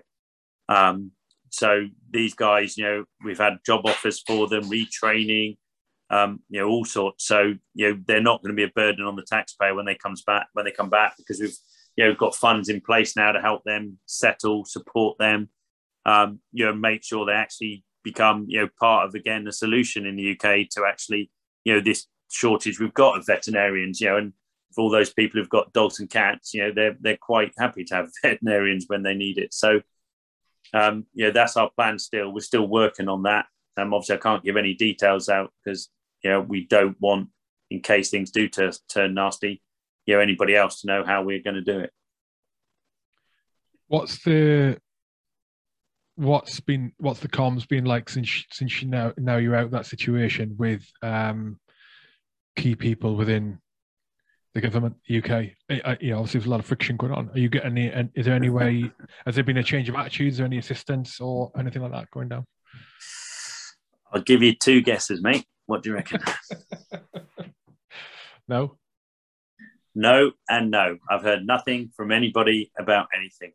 Um, obviously, you know, I saw that. Um, you know, I didn't know anything about my voicemail um, being released. I mean, and I, I tell you now, hand on heart, um, and I've said it, I don't actually remember making it. Um, you know, it was it was total stressed out, um, you know, emotional couple of days, well, a long few days. And obviously, when we knew that we weren't going to get in the airport before the paperwork had been issued, you know, we thought that was it. So I'm guessing it must have been that night. And one of my trustees said that when I spoke to them, um, they knew I wasn't headed in the right direction. But obviously, I don't remember making that call. because I was at the airport waiting for our commercial flight out, um, I didn't have any data on my phone. So it wasn't until I arrived, you know, back at um, Heathrow with the dogs and cats and, you know, spoke to people and they were like, yeah, that voicemail you left's getting a bit of traction in the press. And I was like, what? Are you on about?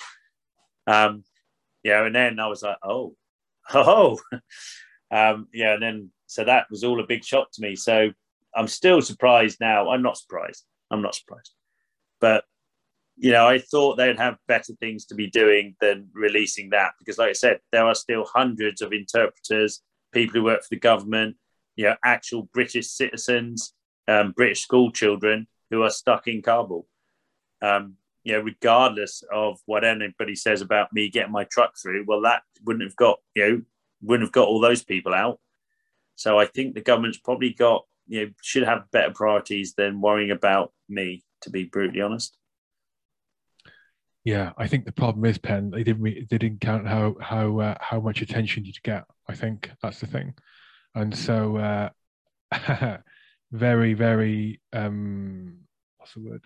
You know, stressful times for everyone. Very very difficult time for the government, and uh, yeah, I think they would have preferred a good news story to be front and center as opposed well, yeah. to an actual Marine Commando it? going berserk. Yeah, but that's the thing, isn't it? If if you know we had a commercial flight, so no no cost to the military, no military assets. You know, my staff had got their permission to get you know to get onto that airfield. If they'd have given all that to us as and when we needed it, you know, we went through the south gate. People, you know, Brits could only really go through the Abbey gate. So if they'd have let me just get the people, you know, give us the paperwork so we could have got through when we actually wanted to, like two days before, um, yeah, we did our first attempt. We'd have been out there, and it would have been a good news story. You know, we'd have been gone on our flight. We'd have taken a whole load more people with us. It would have been a good news story for the UK government. Instead, they're the ones who've made this into what it is. I wouldn't have had all that popularity because we'd have been out and gone. You know, um, and I, I, don't understand them release my voicemail. All they've done is now make it worse because I'm not going to just sit around and you know listen to all. I mean, people have I've had people accuse me of putting donkeys on a flight instead of people. I'm like, I didn't rescue any donkeys from Afghanistan. Where you where are you getting this rubbish from? And I've seen a couple of people on Twitter, you know, fairly respected journalists who are pushing this rubbish out.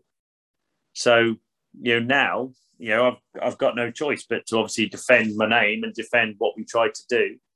Um, yeah, the MOD didn't help when I got to the airfield. Um, I was given a, a, chaperone who told me uh, from the British military saying you're not allowed to tweet, don't do anything. I said, I'm not going. I said, I'm in the airfield now. So I'm just going to wait for my flight. We'll look after the dogs and cats. He said, don't you tweet a thing. He said, because you're not out yet. So, yeah, we can't afford anything to go wrong. I said, I'm not, not going to tweet a thing half hour later, I got a phone call from my wife, and she's like, "Have you seen what the MOD have tweeted?" and I was like, "No." And the MOD tweeted that they were helping me load my aircraft and it'd be taken off soon. we didn't even have an aircraft, and we're still sat in a hangar. I was like, so I went back up to my chaperone. And I was like, you know, you told me not to tweet. You went, oh my god, you haven't, have you? I said, I haven't, but you have. And then he was like, oh no, why did they do that? So the MOD tweeted I'd left Afghanistan. I think it was 12 hours before I actually left Afghanistan. So, um, yeah, it's um, yeah, it was weird. It was just they're the ones who create this mess, you know. I can I can understand it from the guy in the ground point of view, as in as in don't do anything because it's a, that's basic you know security thing just keep there's an op going on. Uh, a uh, what's uh, a high um, what's the word?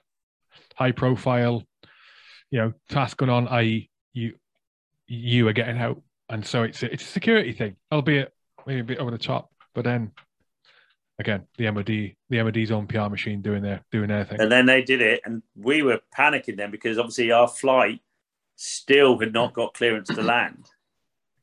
So you know, and the obviously the yeah, the British military guys then with me knew that, so we were like, well, hang on, now they've said we've left, but they haven't actually cleared us to come in yet, in, in real terms. So that they put pressure on themselves. we were just sat there, and actually, we just sat there giggling because we were just like, you couldn't make this up. Yeah, they they who, who put you, the pressure on themselves. Is it just you at the moment, like with the chaperone? Yeah, so you and the yeah animals, I had a couple of um, some of the para lads came in. Uh, we had a giggle as well about the fact there was like um, the, they were like, "Oh, paras have come to the rescue of a marine," and I was like, "Fellas, don't go there. Just don't go there." Um, but I mean, and but those lads, I mean, they came in, they were shattered. absolutely shattered. You know, the the look on their faces and everything. You know, and they'd been out the Abbey Gate, you know, constantly. Um, know, and it looked, you know, like they'd just been in non-stop battle. Um, you know, I mean, they're a good bunch of lads. Um, yeah, they asked if they could help us with the dogs and cats. Yeah, and they helped us with some of them we needed, but you know, basically they got their heads down. I didn't want to wake them up, you know, to um to help me out because obviously they they looked like they needed the the downtime. And then I got my head down for about an hour, and I woke up, and I've got a photo of it. But there's one of the uh, the para lads is actually walking one of the dogs around this little hangar we're in. Um, he's taking him out of his crate and he's walking him around. Um, yeah, so yeah, guys and girls on the ground were absolutely amazing. You know, but the powers that be, nah, they totally and utterly, without doubt, messed this up. In hindsight, how do you think it should have been handled? Then immediately they said they're going to do this withdrawal and they're going to set up this airhead. They needed to push out from the perimeter, um, and not push out as in Taliban held areas, but like the the Abbey Gate should have been a processing center like four miles away from the airport. So Afghans went there to be processed, and then you had marked buses that were then driven down with a Taliban escort that could have gone straight into that south gate. Know, and so it's a bus service basically, and then each day you change the location of the processing center. You know, on the outskirts of Kabul, without a doubt. We said this straight on. That's what you've got to do because you're trying to get you know, the, the Abbey Gate is, is like that, a door. You're trying to get thousands of people through a s- small door. It was never going to happen. And, you know, obviously all these bomb threats, well, of course there was going to be, you know, mass casualties if you allowed people to congregate as they did in such a small enclosed space. Um, yeah, and it's, it's just terrifying to to think of what happened there at that gate with those two suicide bombers. Um, yeah, the Americans, sadly, you know, they lost 13 US Marines and 25, 25 Marines are like life changing injuries. Um, I spoke to some of the medics um, when I was just sat in the airfield waiting. So, you know, they, they were kind of around. So I spoke to a few people. Um, yeah, they're some of those medics who had to deal with that. Uh, yeah, they're they're gonna need help and support when they get home. That's for sure. Um, because yeah, it was just absolutely horrific. I think 130 people lost their lives that in that blast, those two blasts. Um, you know, thankfully, I was talking to the the paras. You know, they just pushed out away from that area. You know, just literally just pushed out to make the perimeter a bit bigger. Otherwise, they would have been in that. You know, so they pushed out and the Americans were left actually at the gate. And that's why, you know, sadly, it was only American casualties and not British soldier casualties. Um, yeah, it, it's just devastating. It's just, it didn't need to happen. Absolutely did not need to happen. You know, we, we could have planned that so much better for the evacuation. And I'll, you know, I will stand down. I hope in the future there's going to be some inquiries as to why this all happened because people need to answer for this. You know, not only they destroy a country, but yeah, we've left people behind. And right now, I don't see any plans to get those people out. As in British people. Yeah, I mean, you heard that once that suicide bombing happened, that um, certain ministers said, "Well, now people should get to the borders." You know, sweet pea. Mm-hmm we nearly done, mate. I know you. I know it's. Uh, That's sorry, I'm, I'm, just getting. I'm just getting the wets in. So I know. I saw um, the. Getting the new tea I saw the sign. um, thank you. Um, no, uh, they said get to the borders. You know, now the airport's closed, so you need to get to the borders. Well, as of today, and we're what again, five days later, the um, borders with Pakistan, Iran, Tajikistan, Uzbekistan, they're all closed. So the British government told people to get to the borders and people can't cross. So these are genuine people with their bit of paper that told them they were going to be evacuated. They're now stuck at the border crossings. I mean, how long does it take to get this, you know, sorted out? It should have been a priority. They should have been planning this. So, you know, we've known for all this time that, you know, this day was coming and it hasn't happened. So, you know, I can rant forever on this. It's I, I just do not believe that we have not got it in place yet to help these people get out of Afghanistan because all we've done is put all the people that the Taliban wanted, we've now put them in one place at the border. This is this is just crazy, and it people need to know, and we need to you know get rid of the people in charge who've made these absolutely horrendous decisions, which is totally affecting people's lives, and actually get people in place who actually know how to run a country and know how to run these kind of things. Well, we never seem to learn, Pen. And when I say we, I mean yeah, you're right. We you never don't. seem to learn from, especially from military. I was going to say mistakes, not just mistakes. Military, military events. We never seem to learn. It's absolutely madness, and especially in a day and age now where it's not like it's a thousand years ago. We're trying to pass on lessons from history throughout. Is on, yeah. you know, on flipping scriptures. It's not we you know we've got all the information we need from previous previous evacuation situations previous you know overthrows of countries and oh, we, we know it all we should learn these lessons and we should have learned these lessons and put things in place and, and why not i mean why don't we flip a neck politics money yeah I mean, egos attitudes it's yeah, just it's totally absolutely totally yeah you've got your you know the the guys and girls on the ground, you know, I said like all throughout, you know, this last 20 years. So, you know, you know, all the, you know, the Army, Navy, Air Force, Marines, you know, all of us, you know, who served in Afghanistan, you know, everybody did their job to the best of their ability and did a bloody good job, you know, and we lost so many people, you know, in that endeavor. Um, you know, and like the guys and girls now, 16 air assault, did the job they had to do to the best of their abilities in absolutely horrendous circumstances. You know, it's not the military people who have you know caused any of these problems. They were part of the solution. You know they brought security to afghanistan. Yet it's politicians you know those people in in power who who have no idea and like you said haven't learned from what we've just you know been through. And again they've you know they've destroyed a country. They've the last 20 years now what was it for? You know all those sacrifices we had from the military you know i always used to defend you know what we did and you know sadly the loss of life. Because i said well you know part of that mission we brought security. You know the young girls who worked at Nowzad were just five and six years old when we first went into afghanistan. And the security that british troops fought for and sacrificed for allowed them to go to school to become educated and be part of the solution of afghanistan. It was heading in the right direction all we've done today now and like you just said the we the the powers that be we've just given Afghanistan back to now a fully armed Taliban. So we went from you know flip flop wearing AK forty seven carrying Taliban to now body armored, uh, body piercing.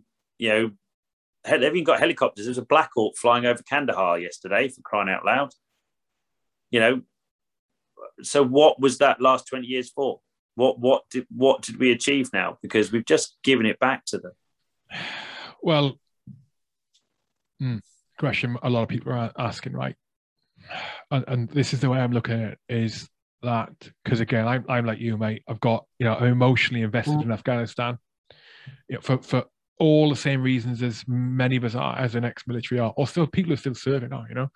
And the way I look at it is, well, like you can't really answer that question yet. I don't think it all depends on the next year, two years of what even six months of, and we actually see what what what the Taliban doing. We actually see what it turns out like, because part of me thinks that in terms of rationalizing that twenty years, right? Part of me thinks that okay, it's a real bit of pill, this is a real bit of pill to swallow at the moment for a lot of us yeah. with the Taliban being in control. However, what if they are not the same beast as they were. Well, they're not the same beast as they were 20 years ago, or even a year ago, even six months ago, right? And what if the way Afghanistan is in a year's time is better than what it was 20 years ago, right? With all that's happening between, then there is an argument to be made. Well, that improvement, if it's not marginal, that improvement, if an improvement is to be seen, would not could not have come about if it wasn't for the 20 years. But that improvement has to be huge. It can't just be a marginal thing. It's some little sort of Taliban policy changes. You know, they're a little less oppressive to women. They're a little less, uh, you know, um, reliant on the flipping narcotics trade. They're a little less uh, strict with the Sharia law, for example. But again, it remains to be seen. You know, it's something that can't be answered yet. I think, and the other complication to it is that different people, like you, it's going to be a different situation needed for you to sort of re- reconcile it in your mind and be accepting or yeah. not accepting it not to what it is for me and everybody else. And again, going back to talking about the guys and girls who are on that Op Pitting, man, you know, some of those people who, who were there, a lot who were on the up, they did the Helmands, the Herricks, you know, and they've they've seen the the whole thing to to go from seeing their mates killed to being them being there and seeing the, the country just been handed over, and then and then, and you alluded to it, and then being and this is what people don't understand. I think when we, when you talk about how difficult it is the situation they're in to be put into that situation, and you could say, oh well, it's not the same as being shot at or whatever.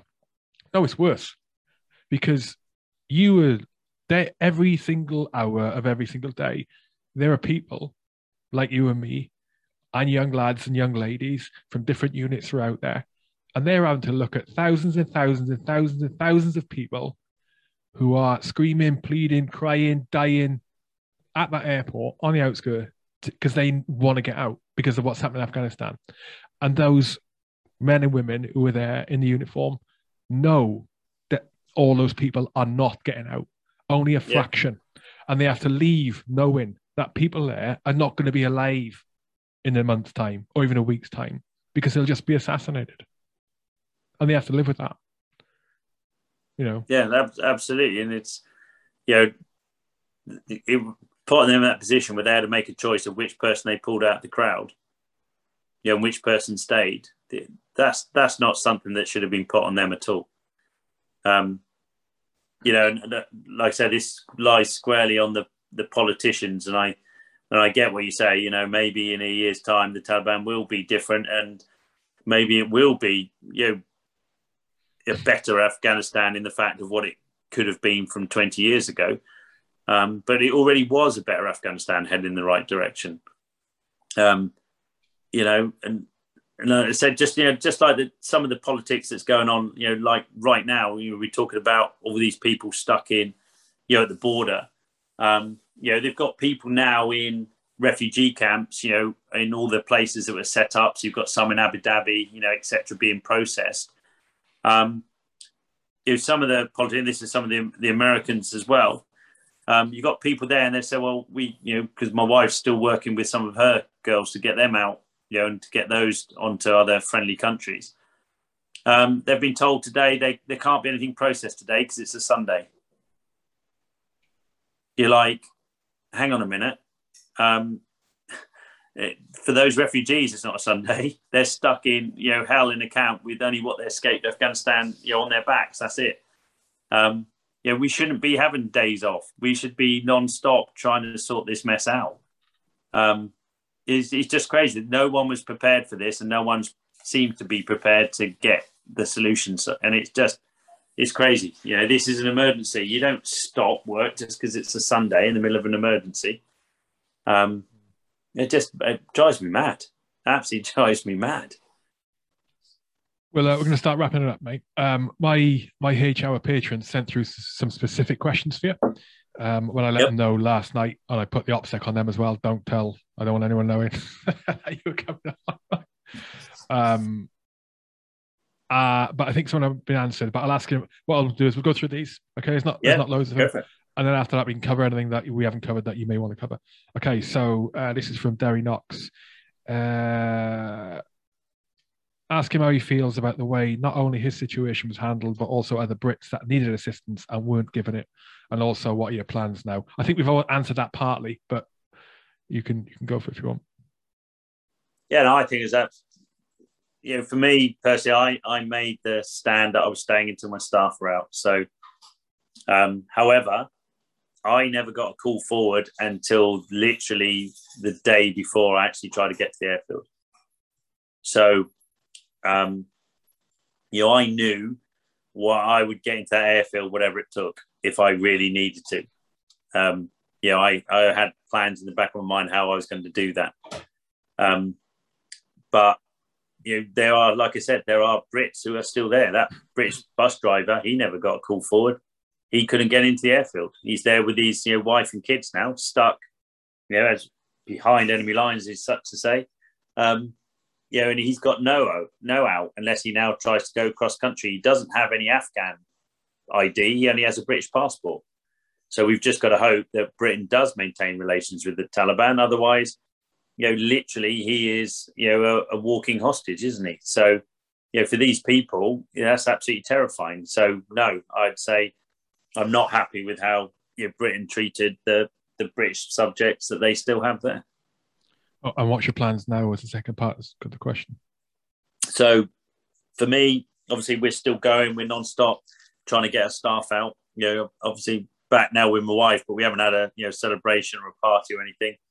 Um, you know, it, it, she's full on trying to get her girls out of Afghanistan or get them from refugee camps into friendly countries, and obviously we're full on with our plans to get the staff out. So the the time we have a proper party will be once I know they're on an airplane and they're heading to the UK. Then I will finally be you know jumping up and down, and I think there'll probably be a, a few bottles cracked. Yeah, understandable. Um, from Dave Davis, is there a fourth book in the pipeline, and if so, what's it going to be called? um, we we actually were for the charity, obviously going forward before this Taliban uh, we were thinking about a fourth book just to bring everybody up to speed, but we really didn't know what the subject was going to be. Um, I think we have the subject now, that's for sure. Um, so, if anything, it'd probably be called Operation Ark. Okay. Another one from Dave. Uh,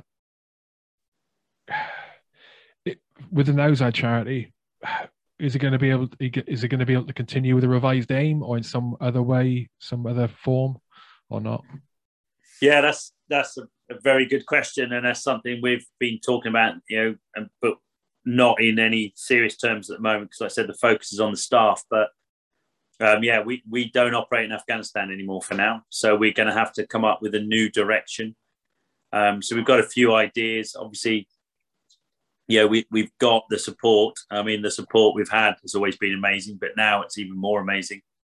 Um, so we've got funding coming in. That's why we're still asking for donations um, to help with the evacuation of the staff, to help with the resettlement of the staff in England, and then to help, obviously, Nowzad in whatever new direction it goes in. Um, so we're going to, we've given ourselves, we said to like the end of September, you know, to bat some ideas around, and then hopefully we can announce, you know, a kind of direction that we want to be going in. But obviously, we have to go through the charity commission to change our mission objectives. You know, we can't just set up in a new country, so we've got to go through them first to get clearance to do whatever we think we're going to do. Yeah, you never know. Fingers crossed. Hopefully, an opportunity might still present itself in Afghanistan, which would be ideal, right? Obviously, but the, like you were saying just now, the focus is on the staff right now. Get the staff out, and then we can look at that. Yeah. Yeah, exactly. Um, so last one. So it's, it's uh, similar question from Alan Rankin and Scott Forbes. Um, what uh, what's the situation uh, with the animals futures in the UK? Have you managed to find homes for them all yet? Um, so a lot of the dogs and cats I brought back, we actually got 94 dogs out and uh, 79 cats, but sadly we've now lost, I said, six of the cats due to the tear gas. Um, so a lot of those actually had homes already because some of them were expats who worked in Afghanistan who got evacuated and obviously couldn't take their animals with them. So they came to Nowzad. Um, you know, and they said, look, if you get a chance, please get my dog or cat out. Um, some of them were part of our rehoming scheme anyway. They already had scheduled flights out of Afghanistan, but obviously they all got cancelled. So they were already going to homes. Uh, I've got one American soldier rescue in there, a dog called Flower. Um, we've got to get Flower to the US now, but that's a whole new story because at the moment there's a Center for Disease control ban on dogs from Afghanistan entering the US anyway. So we've got to work around that. Um, I've got my own uh, dogs. My my wife and my dogs they were on that shipment, um, and the rest. Then we've got probably about I think it's like thirty percent of them we need to find homes for. Um, so we're at the moment we're asking people just to hold off messaging us about adoptions, let the dust settle, let the animals settle into the UK, finish their um, DEFRA quarantine procedures, etc., and then we'll look at obviously the getting them rehomed. Um, so that's how that's working with all of them. Okay. Is there anything that we've not covered that you want to cover, Pen? Um, no, I, I, just really, truly want to thank everybody who supported us. Um, like I said, the love and compassion that's been shown has just been mind blowing. Um, I never ever expected this. Um, you know, and, and so I really do want to thank everybody from the bottom of my heart because they're the ones who made the difference. They funded our, you know, our flight into Afghanistan to get the people and the dogs and cats out. Sadly, obviously, due to you know circumstances that couldn't be controlled, we couldn't get the people on that flight. Um, but you know, and they're there now supporting me, and I don't listen to all the rubbish that's put in the press. I only listen to all the fabulous positive messages I've received. I actually had three days into this, which kind of clogged up the system a little bit, but I've had over thirty-five thousand emails.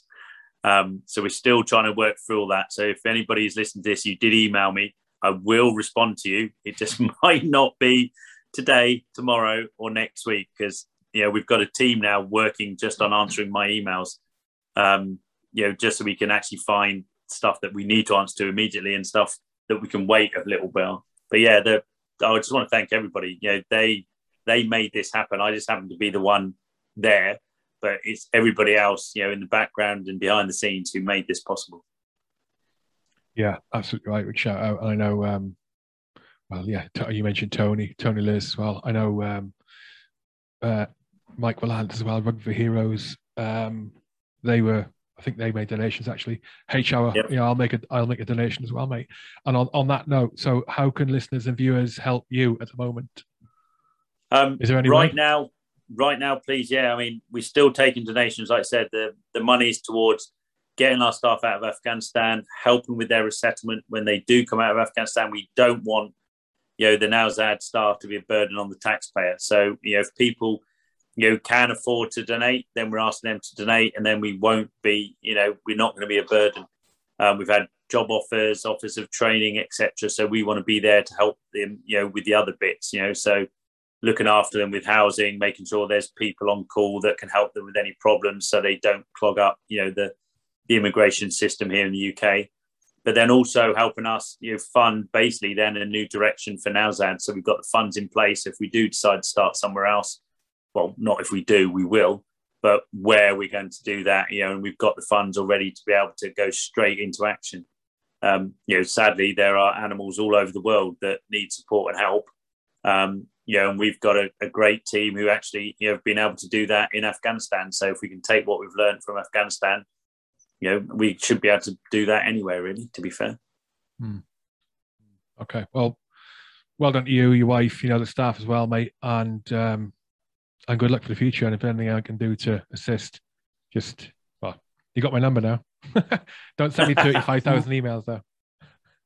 Um, no, yeah, once I get through that, but yeah, no, I appreciate you having us on today. Thank you. Um, you know, it's, it's nice as well just to be able to you know say a few things out loud, you know, and and let people know, you know, what is actually happening out there and what did happen out there yeah, mate. And this is why this is why you know I, I wanted to do this, and I'm glad you said yes because you're dealing with a lot of misinformation. You know, you you you were at the brunt of it. A lot of misinformation, a lot of misunderstanding, partly because of people's ignorance of what what gone on, partly because of uh, the way events have been portrayed and and mistruths have been given for whatever reason. And so uh, this serves, I think, as this is it. This is this is this is the this is the gen, as they say, you know, the ground truth. And so uh, I hope it helps, mate. What's the website? Charity website? So our website is www.nowzad.com. Perfect. I'll see you when you get to the UK, and I'll buy you a beer. All right, I'll hold you to that, mate. Thank you very much. cheers, mate. All right, cheers, buddy. Take care.